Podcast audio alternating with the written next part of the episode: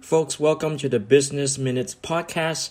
My name is Joshua. I'm your host, and today's we have a very special guest on our show, Mike. Hey, Mike. Why don't you help our listeners to get to know you a little bit? Can you describe your industry, your job title, and your current job responsibilities? Yeah, yeah. So um, I, my industry is, is definitely education. Um, I am sort of at the intersection of education and technology, in that I work for a school that um, is uh, started and, and, funded by a software company. Um, and uh, my job title is um, technically guide. I'm, I'm uh, well, next year will be one of the lead guides there. Um, and and that's just a different way of saying you know teacher or instructor. Um, and uh, the current responsibilities is I'm responsible for a lot of the curriculum design, uh, the development of um, sort of like student performance, uh, a little bit of data analysis, you know, researching. Right now, we're we're very similar to an education startup, so we kind of all do everything. That's awesome. So we really want to get to know you, and we're going to talk about something fun for a change. Suppose you are at your favorite restaurant. What's the one thing on the menu that you always get? So um, sometimes my, my favorite restaurant changes based on the the week. But right now, one of my favorite restaurant is um, an Austin-based taco spot called Torchy's. Um, and I'm gonna if I go to Torchy's, I'm going to definitely grab a taco called the Brush Fire, which is like this Caribbean jerk chicken taco that has like mangoes in it and this really spicy sauce. Um, I'm definitely getting like a there's a taco with salmon in it, um, and a like just like a regular chicken fajita taco as well. Wow, that does sounds very tasty. It makes me hungry just thinking about it. Can you also share with our listeners what advice would you give your younger self, and what do you wish you had known when you started out? Oh man, I wish that I had known about personal branding when I started my professional career. Um, I I am a part of um, a community online called Mentors and Mentees um, that that is now a part of um, one of the other things that I'm doing. I'm I'm the the co-founder of an app called Guide that is a life skills app for high school students. And we have mentors and mentees which is a mentorship community underneath our umbrella. And some of the stuff that we are pushing to this community i wish i had when i was you know 19 20 21 i wish i knew how to use linkedin. I wish i knew how to create content. I wish i knew how to reach my audience and communicate my motives intentions um, and passions clearly. And i wish that i had known when i started my professional career out how far just adding value to others goes, right? Like one of my goals in life is like I don't want anything from people. I reach out to people and see how I can add value to them. So I wish I had known those things when I started my career. That's a very good advice indeed. All right, so at this stage in your professional career, what are you curious about right now?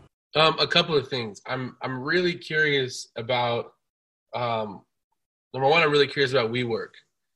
I uh, the one one of my co-founders of of the app that we're working on guide is uh, WeWork WeWork's global um, evangelist. He's the first global evangelist ever hired by WeWork, and just through communicating with Tim, um, uh, I have been intrigued by WeWork, their business model, what they're doing, the fact that they're not just a co-working company, how they're working with food and school and all sorts of things.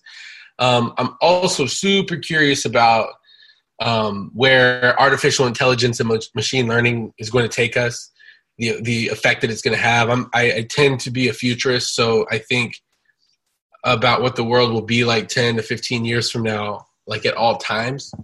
Um, so I'm, I'm super curious about that. And the last thing that I'm really, really curious about is what's going to happen to the college and university system.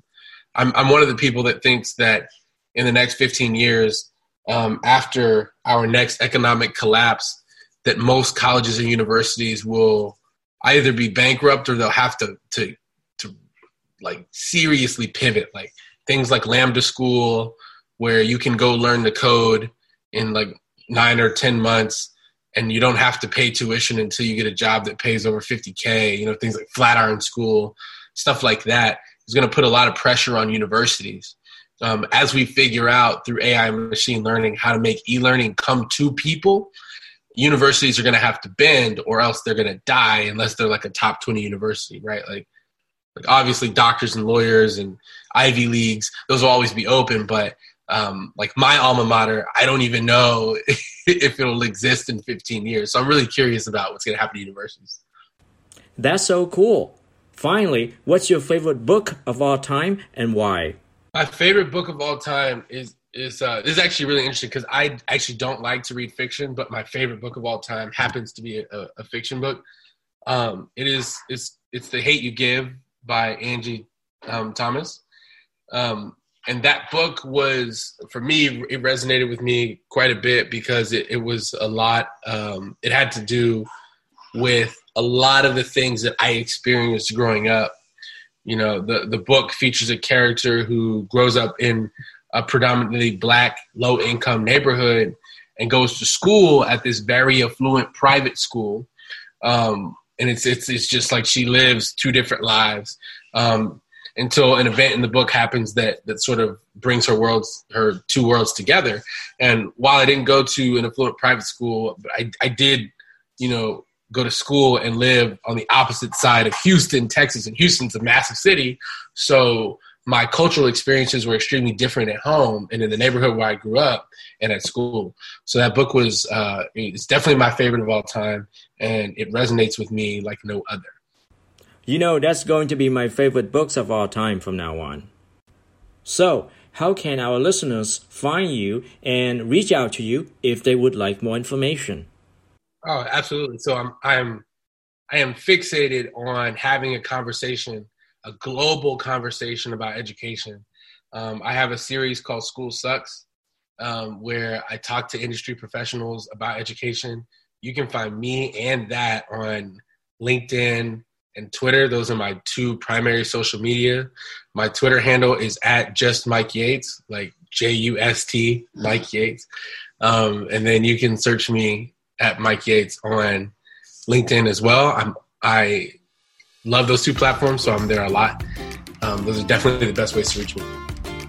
Very cool. Listen, I want to thank you for stopping by and coming on our show. I really enjoy our conversation today. Well, thank you. So much fun.